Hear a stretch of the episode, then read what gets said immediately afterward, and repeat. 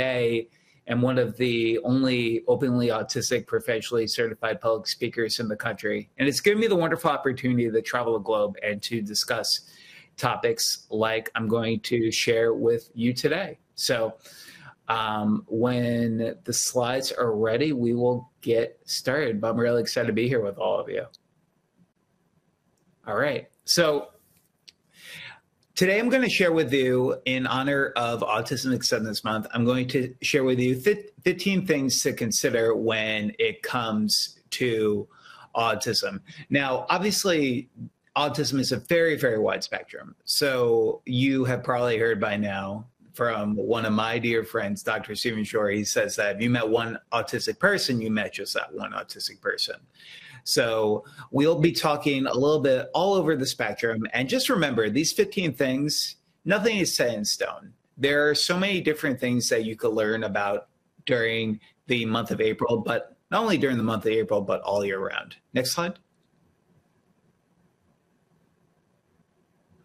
So, first off, uh, for individuals who are joining us tonight, we're going to be providing the PowerPoint slide notes from tonight's presentation. There will be a QR code at the end of the hour. So, feel free to scan the QR code with your smartphone or if uh, you are like some of my family members and don't have a smartphone, there will also be a link uh, that you can type into your browser so you can receive the PowerPoint slide notes from tonight's presentation. Next slide. So during my journey, I grew up with laser focused key interests. I wanted to grow up to be the next uh, Larry Bird. Uh, I could, growing up, I could tell you all 30 NBA teams and every single player on one of those teams. I also wanted to be, grow up to be the sixth member of the Backstreet Boys. Uh, so I fell in love with music and theater, and I got a degree in sport management uh, before deciding to change career paths, realizing that a lot of individuals with disabilities did not have a voice within our community and wanting to do something to help them. So I received my master's in strategic communications, also from Seton Hall University, where I became one of the first professionally certified public speakers with autism in the country. It's given me the opportunity to travel the globe for the past 12 years and now speak at over 1,200 events in not only K through 12 schools, but also businesses about hiring people with autism in the workplace, realizing that those with autism are one of the most untapped talent pools when it comes to employers and the importance of giving professional development opportunities for companies to understand just that. But uh, I started a nonprofit when I was about 24 years old, so 11 years ago, to help the autism community.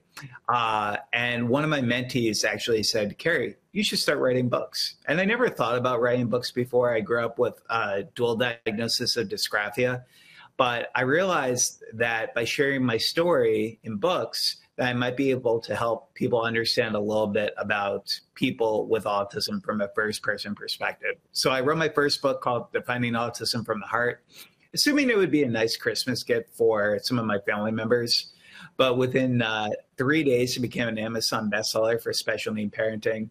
Gave us the opportunity to continue writing books, all the books on Amazon, uh, Autism and Falling in Love a year later, realizing that a lot of the time when we talk about adult autism, there are some resources around employment, housing, and post secondary, but there's very little for dating and those in re- who want to be in relationships. So I wrote a book based on 10 years of trying to find love on the autism spectrum with practical tips on how those with autism can go about dating and putting the best version of themselves out there for a partner. My third book, I Will Light a Blue, is a children's book focused on twins on the autism spectrum. And then finally, our last book, Autistics on Autism, came out last year, uh, which focuses on 100 stories of those with autism navigating their journeys growing up into adulthood.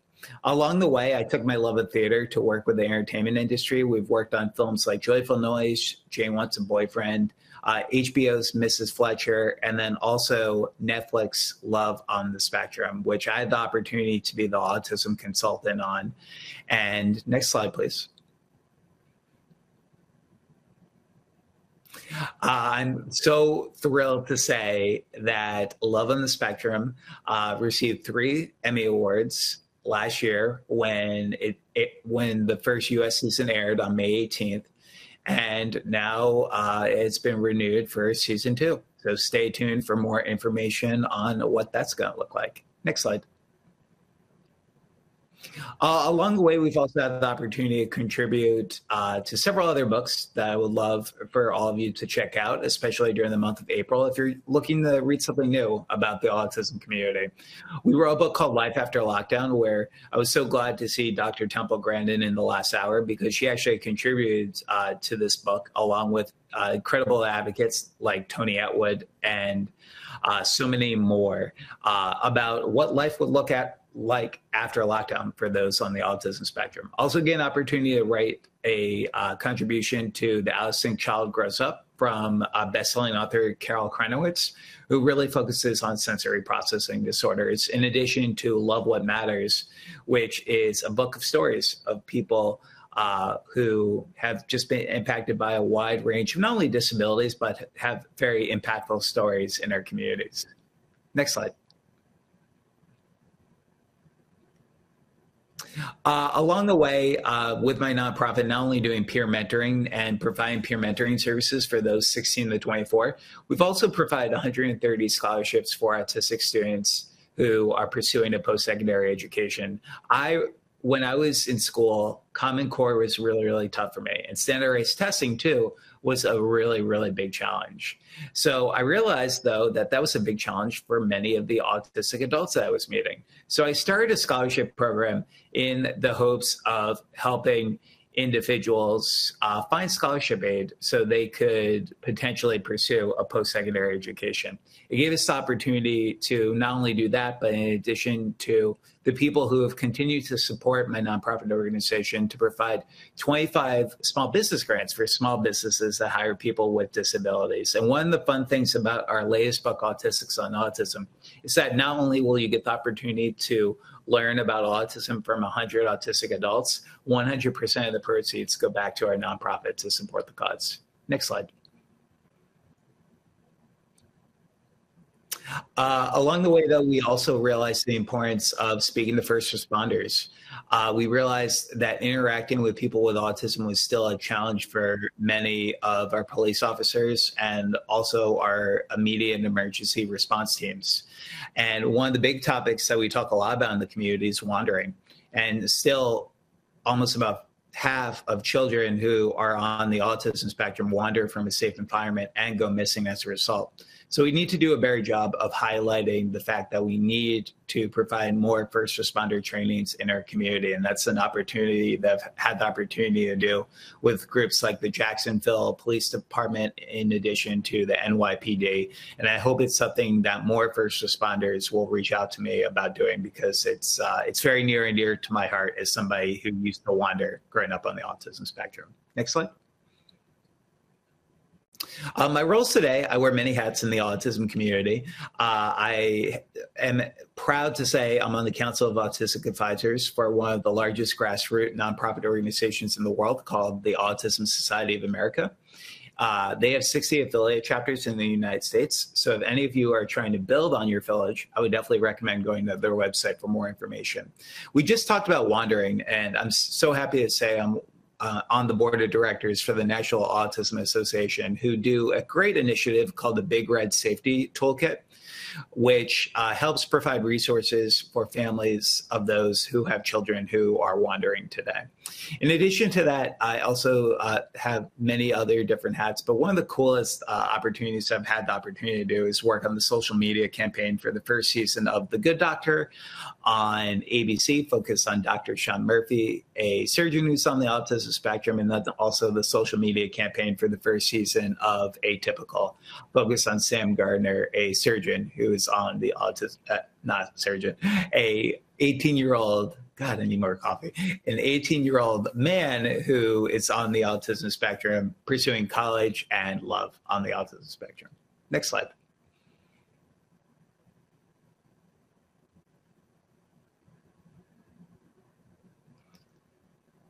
And as we're going to the next slide, slide one, one of the things I will say is that uh, for those who are joining us tonight, in addition to uh, some of the videos that we're going to share tonight, we have a video series called A Special Community. So as we continue to the next slide, oh, there we go.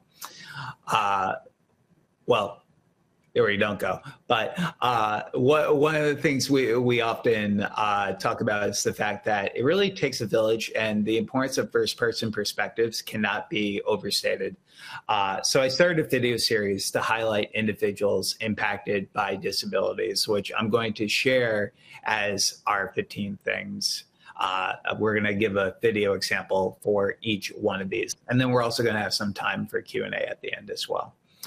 Uh, I hope throughout the month of April, but all, also all year round, uh, when you guys look at this little meme right here, it's something I really hope you take to heart because it, it's not only enough to be aware that if you met one, you met one. You also have to realize that there are going to be some people that you meet in your life who you're not going to know have any challenges. So when you meet people for the first time, we sp- have spoken uh, four times today going into this. And every single place we've spoken to, we spoke at K through two school, then we spoke at three through five, and then we spoke through to it six through eight, and then we did a parent talk for parents later this evening. And in each one of those presentations, we included this meme because it's truly important. Not all disabilities are visible. And for those who you might meet in your life, you never may know what specific challenges they have. So promote kindness as much as you can within our communities. Next slide.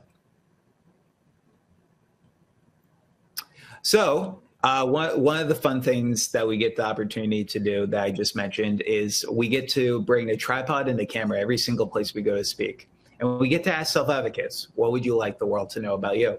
Not only the hopes of breaking down barriers for those with special needs, but also giving them a platform to nurture their own self advocacy. Because we believe self advocates need to learn at earlier ages about their autism diagnosis. So, the video that I'm going to share with you is of a young woman named Rachel, and uh, she has a very unique story of growing up on the spectrum.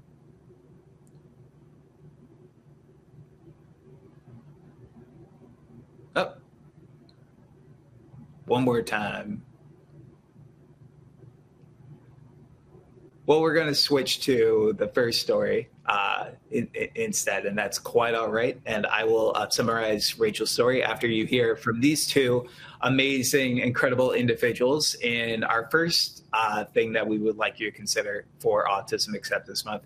And this is a young couple who are on the autism spectrum. I hope you enjoy.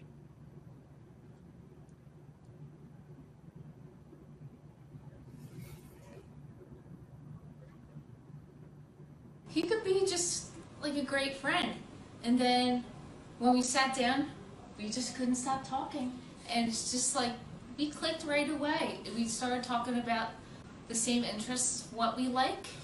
And then, you know, it's it almost feels like love at first sight. Oh, well, I mean, if you want to put it that way, but things do take time, actually. That's you know? true. We sure had a lot of memorable moments, don't we? Well, Oh, yes, absolutely. lots of sweet ones and very exciting. Any particular favorites that you remember or something? Well, from what I can remember from our special dates, I remember when we went on a Valentine's date to Olive Garden, Oh, and then afterwards we came back to my place and watched Lady and the tramp. Parents and those who are, are looking after kids on the spectrum, actually, to not give up on them, actually, because you never know what what they might be able to show, actually. You just need to be willing because the key word I think is listen actually and just pay attention actually though and stuff either whether that's to their to their interests or try to get into their um, as, as was pointed out in the lecture today about trying to come into their world if you will or something actually to find that way in and then go in with them and stuff actually and then they might take you to places where you know you never thought possible So, what are some hopes that you have for each other in in the future? I know we've had had the conversation before a little bit of a while back, but I wouldn't really mind getting married someday, and hoping possibly someday maybe start a family. And if not, there's plenty of options there could be adoption. There could also be different kinds of like ways of, and if we can't, if we don't have the time of having children, there's always different animals and like pet wise, cat. Oh yes, because I know you have a bunch of cats at home and Yes. stuff. Actually. I have four cats at home. Hey everyone, So- this is Kerry from a special Uh, and, and you could if you skip like this that part. video, We could go to the next slide. channel for more videos of people We could go to the next slide, sir. by. But you can also subscribe and hit the When I first met Will, I figured he could be just You guys have like a great friend. Ron, And then you guys when we sat love that. down, we just couldn't stop talking. We're gonna go to the next slide in just a second, clicked yeah. right away. But the most important the, the, the, the most important thing uh, that I wanted to share from this point is that autistic people don't necessarily lack empathy. And that's one of the hardest challenges that I see a lot of individuals in our community facing because of the fact that some individuals have sensory challenges and don't want to be touched or hugged like I was when I was growing up on the autism spectrum. Some people thought that we lacked empathy. And that couldn't be the furthest thing from the truth. Some of the people I know who are on the autism spectrum are the most empathetic people in our lives. But as we learn more about the autism community, we realize that not everybody is like Rain Man or the good doctor, and that a lot of people are not introverts actually, but there are some extroverts out there in our community. And one individual we got to highlight as part of our video series named Joel has a very unique perspective of this idea that some autistic people in our community are extroverts. So I hope you enjoy Joel's video.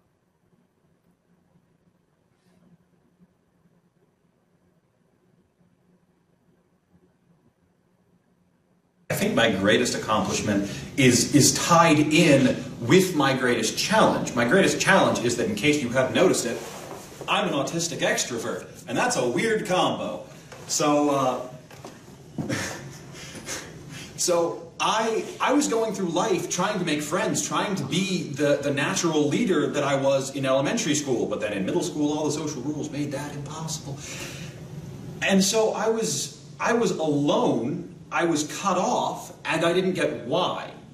And then growing up, gradually learning social skills, learning this, that,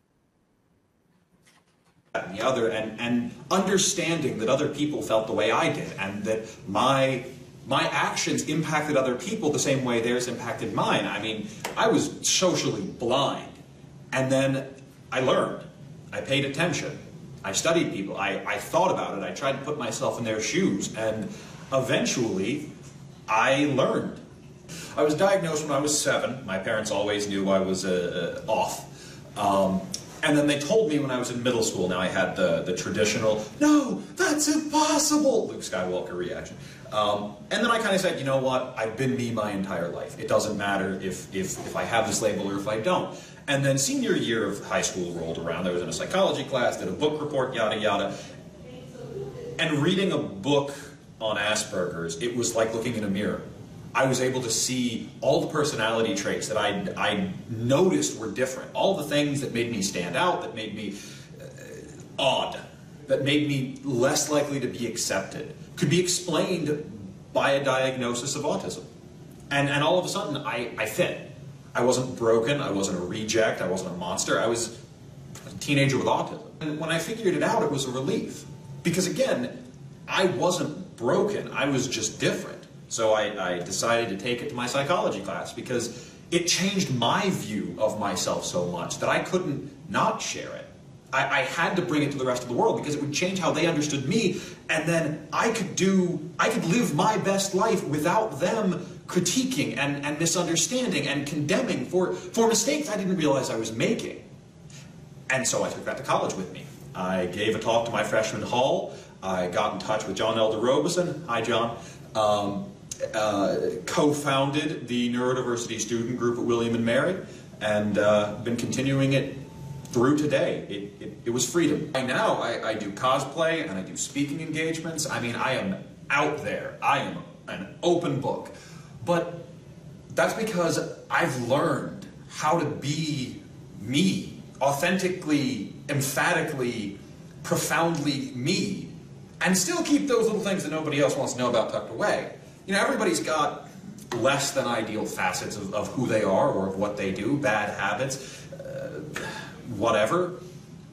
But it was understanding the parts of me that I could be proud of, that I should be proud of, and that I chose to be proud of, so that other people could see them, so that other people could could really see me the way I wanted to be seen. And I think that right there is the core of why I do advocacy. I mean, don't get me wrong, I'm, I'm here to, to change lives and do as much good as possible, but for me, the reason it feeds me emotionally is because elementary school, middle school, high school, I couldn't be seen the way I wanted to be.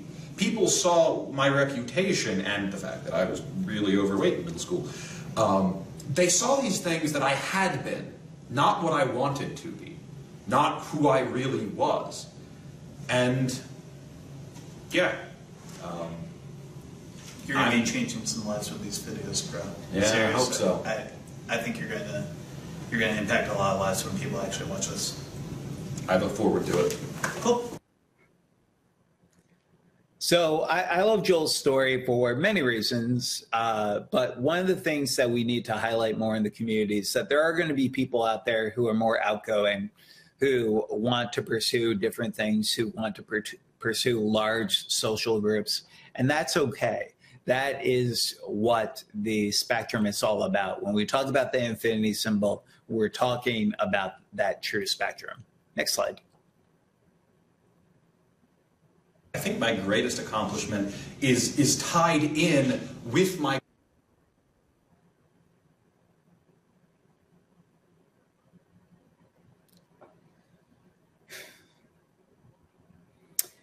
So uh, this video is really impactful to me because uh, this was actually one of the first interviews we've actually done. We're going to go back to in a second. Uh, you guys have to love technology. You're going to sound like a broken record tonight. Uh, but we we we love uh, this story in particular because of uh, self advocacy. And one of the most amazing things about Liam's story is that Liam was just 10 years old when he, he did this interview. And this was the first time outside of his immediate family he was able to tell anyone about his autism diagnosis. One of the things I hope I can leave you with today is that I believe that we should start having our conversations about uh, our children's autism diagnosis with them as early as five years old. Know, sometimes I get pushback from families when I say that because they think that's too young and they don't want their child to be defined by a label. But that's when we give them positive peer role models. We give them the Dr. Temple Grants of the world to show them what life might have in store for them so that it's not the end of the world when they get that diagnosis. It's a time of self awareness and learning. So, uh, Liam's story is truly amazing, and I hope you enjoy.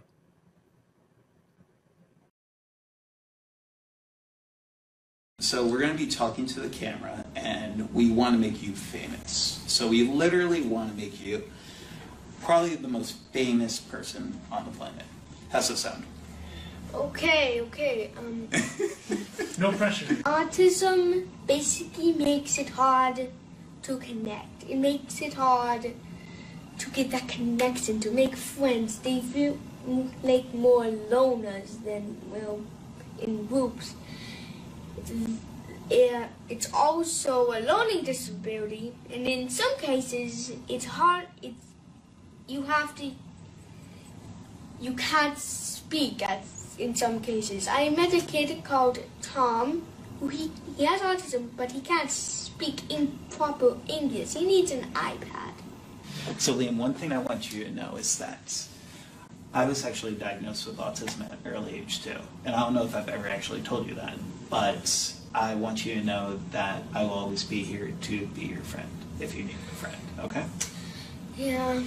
Because even though it, it, it may be hard at times to connect to other people, you know, I feel like so many people with autism like us just want like what anyone else wants, you know, to, to feel connected and to have a friend. So, roll a staff friend in me, okay? Want to pound this up? Yeah. Do you blow it up too? Oh, he blows it up. You're awesome, Liam. I- I'm kind of kind of tearing up. Sorry. It's okay. It's kind of a So I love Liam's story. Liam's story re- received thousands of views when we posted it originally on our Facebook page, Kerry's Autism Journey. And hi to Joannie, who says, I love Joel's story too. Awesome, Joannie. Thanks so much for joining us. Uh, Liam is a true, pure example of why we need to have these conversations. And and also I get some pushback sometimes from parents who say, well, my child my child won't understand the diagnosis.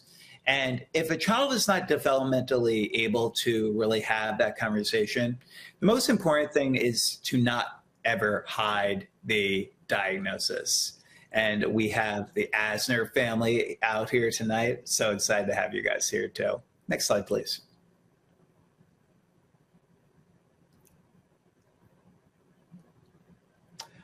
Uh, so another key area, which so I was just talking to third through fifth graders today about this because one of them uh, was curious about this whole concept called stimming.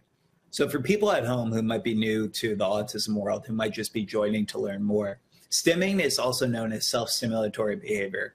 And for me growing up, I would do spirit fingers all the time. I would move my hands back and forth as a place of helping me self regulate when there was a lot of sensory stuff to process. I wore sunglasses in most of my classrooms because of bright lights. I would wear uh, earbuds in my ears because of loud noises.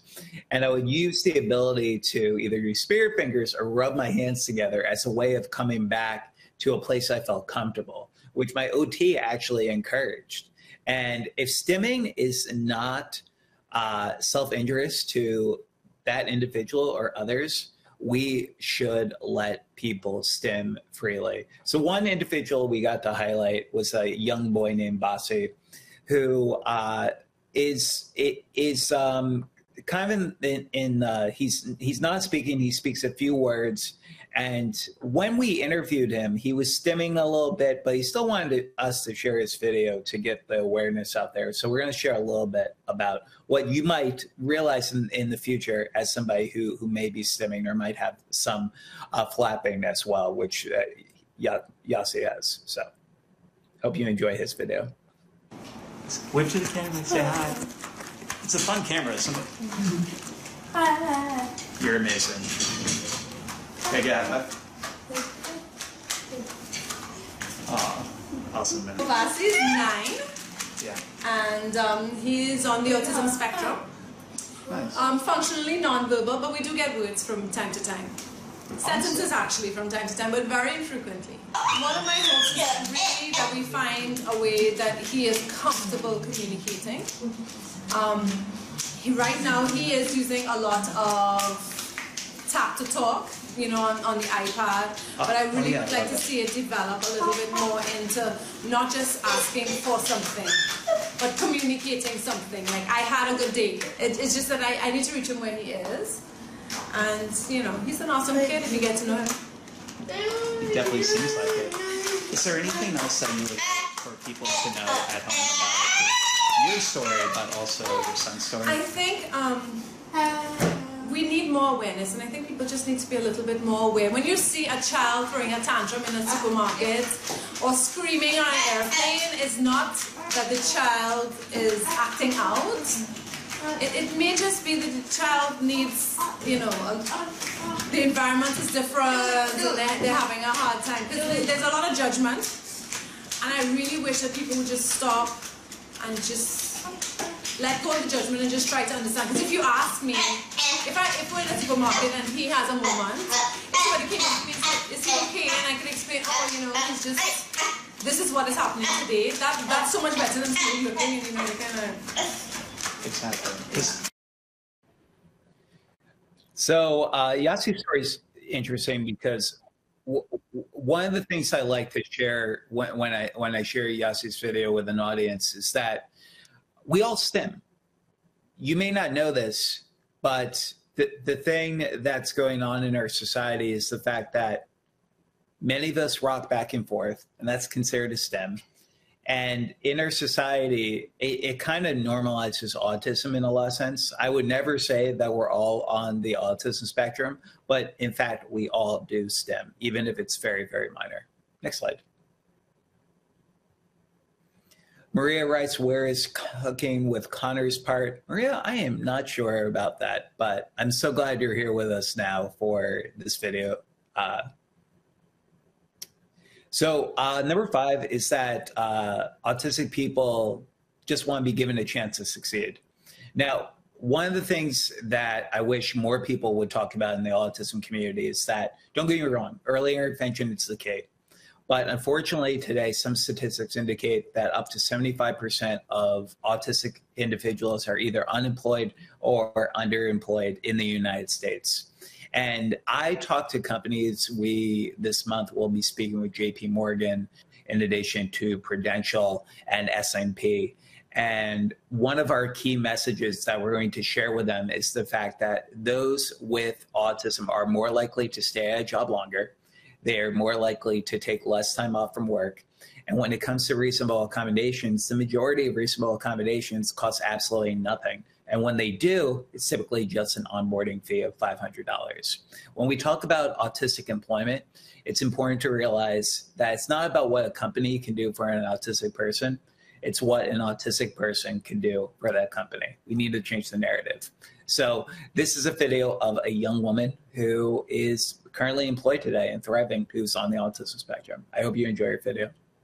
Sometimes I work so very hard at the Aspire, just making, just sewing, just making all that wonderful clothes and jewels. And you wish people would take, understand that people with autism can find work and can work hard like you? That's right. Do you remember when you were diagnosed with autism? Um, I don't remember. Yeah, I was diagnosed with autism at four. It was very long time ago. I'm very, very old now. Oh, yeah. it's okay. What's the thing you enjoyed most about working with Valerie?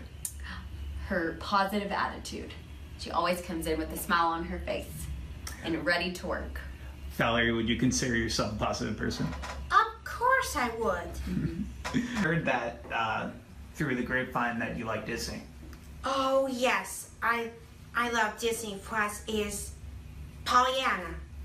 Oh, Disney Plus. So I just finished The Mandalorian recently, and I'm obsessed with Disney Plus. What is your favorite Disney Plus show? Oh, let me see. Um, The Little Mermaid. We work here at the office together, but we you help me a lot with what? Oh, uh, MAI and This show. What are those? and the Trunk tr- trunk shows. the Trunk Show Uh huh. And so what do we do there? and MAI and Trailblazer. Uh huh. Those are our recent trunk shows we've done. But we sell. You use the square, the point of sale, and you check out the customers. That's right. Uh huh. You do a great job with customer service and making sure um, you check them out for the right amount. Oh yes, that's right. Uh huh. Valerie, what's something you hope you might get to do in the future? If it's a job, A job. A job is so very, very good. Would you like to continue working at Aspire in the future, or do you want to work somewhere else in the future? Have you learned some job skills from Aspire? Oh, I love Aspire. I will work here in the future. Okay. nice. How that makes me happy. Mm-hmm. Valerie, is there anything else you would like for people out there to know about your story? Oh, it was really nice. It was your your story actually does seem very very nice, uh, and I'm really really glad to see everything that you're doing. And your parents must be super proud. I know everyone here at Aspire is super proud of you as well. And uh, anything else? Anything else I'm missing that Oh, you like people to know? oh well, almost. Almost. Yep. I were, I were, I was helping with Yaya and um Denise, and oh Camille and Jan and Tracy. She's so sweet. Oh, you seem very sweet too, Valerie. Thanks so much for being on my show. My pleasure. Cool. All right. Nicely done, Val. Hey everyone, Kerry Magro here from a special community. I can't Uh, thank and you you can enough just go for to the watching next this video. next if slide. you like this video, Um, please click on some of more videos around our You can go to the next slide. Thank you so much. Uh, so I, I, I love Val's story because well, one of the things I uh, I love the most is the whole aspect of positivity. Uh, Val and I, I, a lot of people I know on this spectrum, not only are they ready to go to work when they get into the job place, but they're also willing to bring such a positive light to a community. And honestly, that really helps promote workplace synergy quite a bit. So when we think about the bottom line, we really need to consider those with autism as one of the most untapped talent pools to consider. Not only the fact that in the neurodiverse and disability community, one in four Americans today currently have some form of disability. So, number six, we need to realize again that autism has no look. And I was receiving award, an award at the Autism Society of America conference. Uh, I received the Daniel Jordan Fiddle Foundation Award for Adult Autism in 2019. And we got to interview a ton of different autism self advocates. In fact, I'm hosting an adult Autism Summit, uh, sponsored by the Daniel Jordan Fiddle Foundation, that will be happening on April 18th. At the end, if you fill out the resource form and say that you want more information on that, I'll send you a link so you might be able to participate in that. But one of the individuals that we got to highlight uh, during this Autism Society of America conference had a really important note about why it's important that we have the conversation about autism having no look. So I hope you enjoy this video. What is something you should not say to someone with autism based on your experiences in the autism community? You have autism? Yeah. Craig, there are going to be thousands of people who watch your story here today. What would you like them to know about you? That I'm ambitious. I'm I currently work with people with disabilities, and I'm working on becoming being a supervisor in the near future. I do two different things. I work for an agency where I work uh, with people on uh, skills in the community, and then I also work on helping people get prepared for a job, pre-vocational training. If someone out there would like to be your friend in the future, how would they how would it best be to go about trying to be your friend? Just come up to me. I'm a very friendly person. You don't have to be scared of me. I don't bite usually. What is something you wish people knew about autism that when they meet someone who is autistic they need to look at who that person is and then not based on their diagnosis but based on who they are interact with them based on that. What is one misconception you currently see out there in the autism community that you would like to see debunked? That you only have a certain potential, that everyone can show a lot more potential. One guy I've worked with, uh, I, I, showed him that he can cook, he can learn to do more for himself and all that. And you, it may be small things, but you always have to look for those things that you can do to uh, improve what your life is. Have you ever heard somebody say that someone with autism is incapable or was incapable of doing great things? Have you ever heard that in your life? I, I see that in, in, a number of things with some of the people I, I have, and I just try to say, we're not going to look at comparing you to what other people can do. We're going to try to see what you can do and try to get that to the next level. Awesome. Um, and your goal is to be a supervisor. What, what made you want to become a supervisor? Because I see the work that I do and that I know I'm very good with a lot of people with autism and other disabilities and I know if I can work over other people and I can show them, here, do this, this is how you work on that, and there, then they can do better and I, I can work on more people getting more help. Awesome. Is there anything else you would like for people at home to know about your story? Uh, can I plug my YouTube channel? yes, of course you can.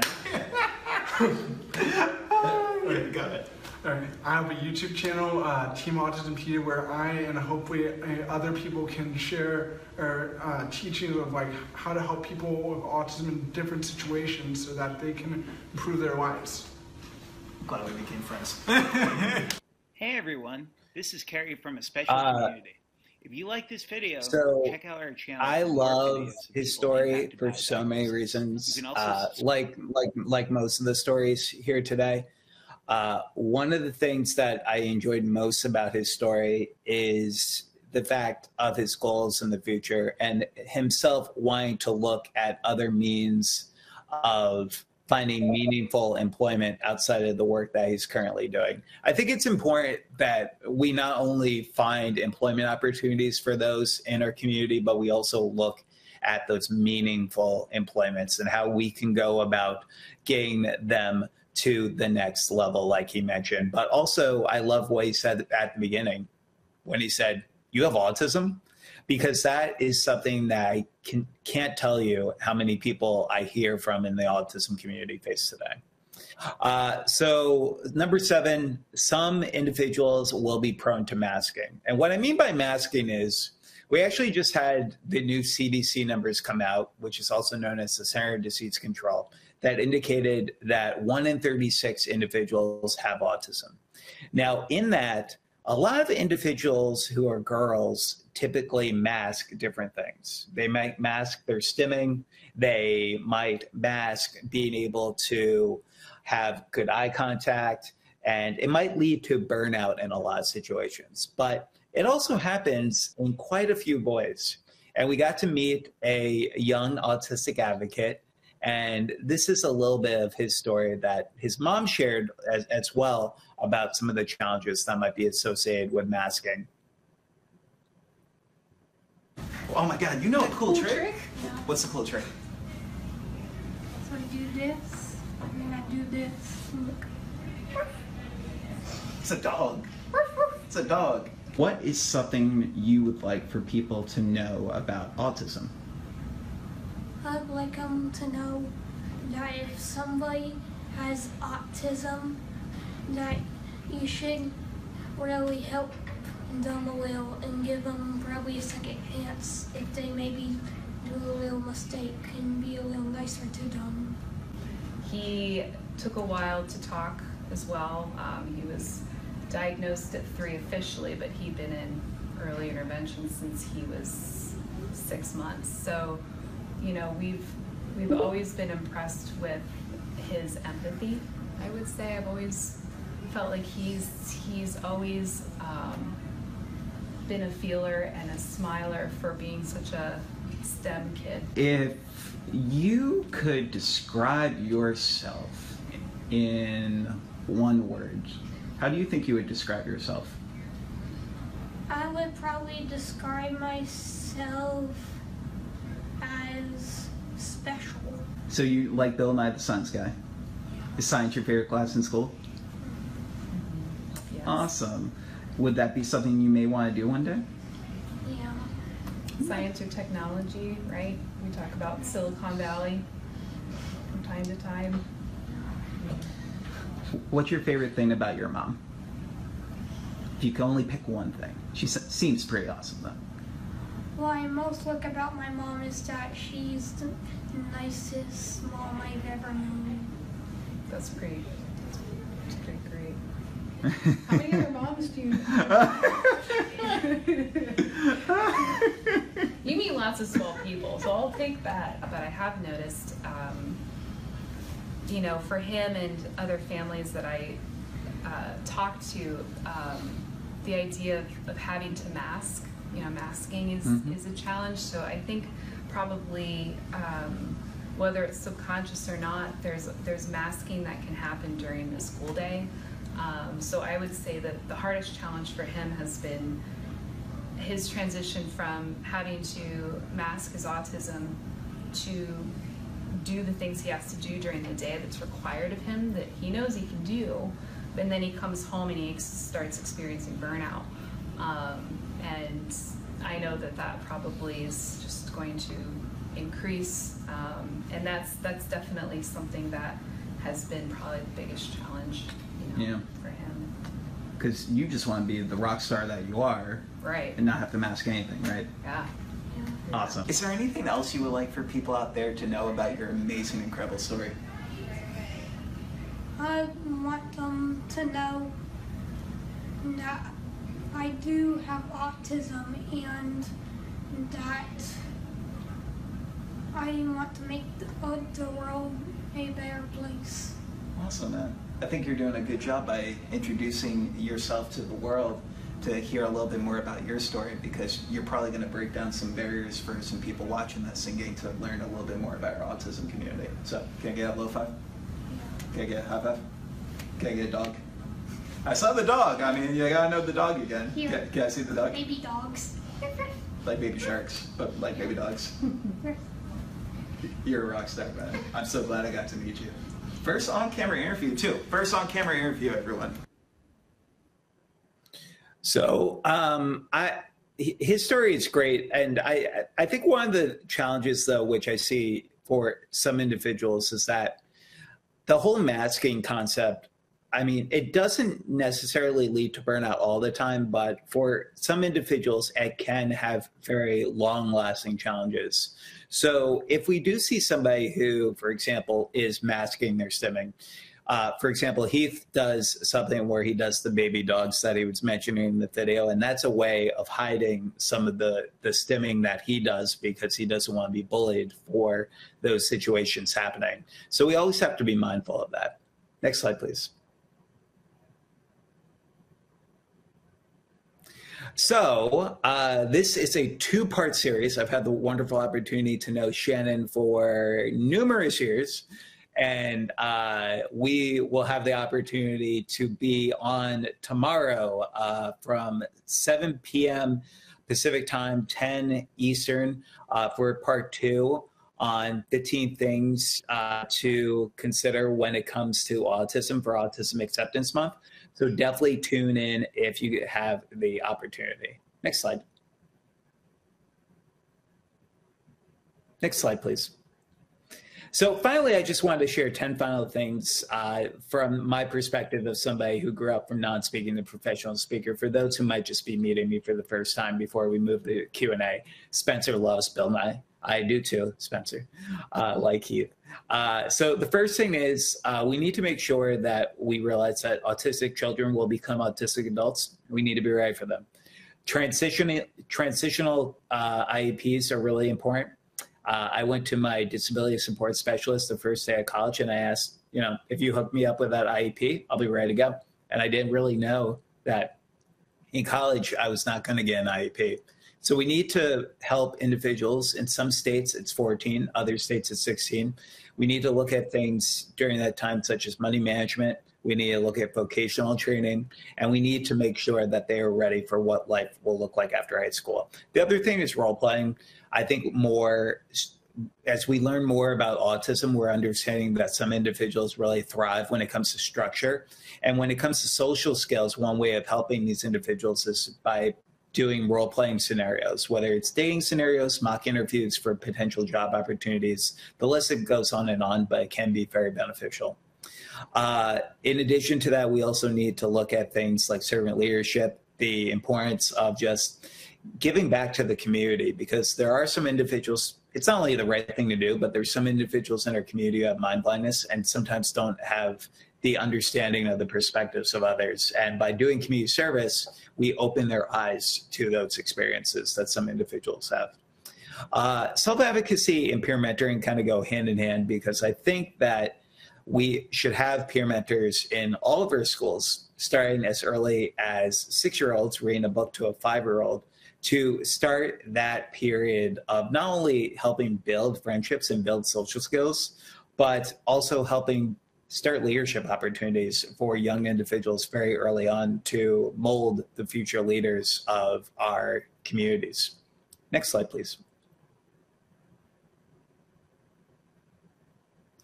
Uh, I, I, always say don't recreate the wheel. Uh, I received over 15 years of occupational, physical, speech therapy, and then I got music and theater therapy kind of tied in uh, later in my in my journey uh, with some of my sensory challenges that I had.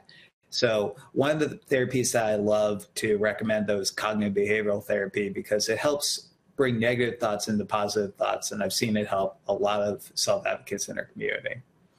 Uh, also, again, though, at the end of the day, do your research. Always take it with a grain of salt because of the the fact is, it is a very wide spectrum. Uh, in addition to that, we need to also look at all the other things listed on here, but I, one of the, one of them I'll highlight just because we're going to jump into Q and A for a few minutes. Is the importance of you sharing your story, because there are some individuals in our community who cannot, and I often say that those with disabilities not only make up the largest minority, but I think they're one of them often most underheard because of the fact that some individuals can't speak up, especially when it comes to their rights. So we need all of our voices together if we want to make effective change within our disability community. Next slide. So uh, I have these two quotes that I share quite often, but regardless of where you are in your journey right now, whether you're a parent, self advocate joining us, an educator, or a therapist, or simply another individual in our autism community, or simply somebody who wants to learn more. I hope you can go out there and you can find your lives and your journeys in the way that you best see it every single day. And if you need any help getting started, next slide. These are the ways that you can stay in contact with me after today's presentation. I thank you all so much for joining us this evening. These, uh, for housekeeping, these are the ways that you could stay in contact with me on the right. And on the left, you can scan that QR code, and I will make sure you get all the free autism resources in addition to the PowerPoint slide notes from tonight's presentation. You've been a fabulous audience, and I would love to answer any questions that you guys have at this time. Thanks again for having me, Shannon and Autism Live. So feel free to write your questions in the comment box, and uh, we'll try to get to as many as we can. Thanks so much. Spectrum Laboratory Reds, great job, Kerry. I consider testimonials the greatest compliment. In that little QR code, uh, there will be a little box if you would like to leave us any comments uh, that you thought of tonight's presentation. We always appreciate the feedback.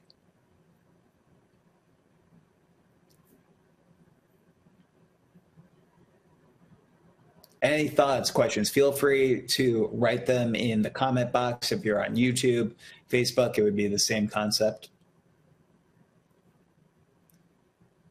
And as I was telling kids all day, we spoke at we spoke with about 900 kids today, 300 in each different uh, age range from the K to the two, the three to five, and the six to eight. There is no such thing as a dumb question.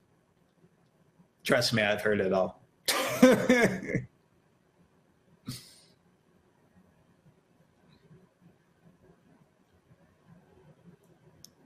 right. All right. It's been a long day. All of you probably who are joining us need more coffee in your lives, like I do. Uh, so I really, really appreciate the time. Uh, in addition to that, feel free again to grab that uh, QR code, which I, I, guess we could leave uh, up for a few more minutes while we are uh, transitioning to our next speaker in just a few minutes. And I appreciate everyone, and I hope you have a wonderful evening. Take care. Oh, and yes, tomorrow. Hopefully, see you tomorrow, 10 Eastern, uh, 7 uh, Pacific Standard Time for part two of our 15 things to consider when it comes to autism. Thanks so much, all.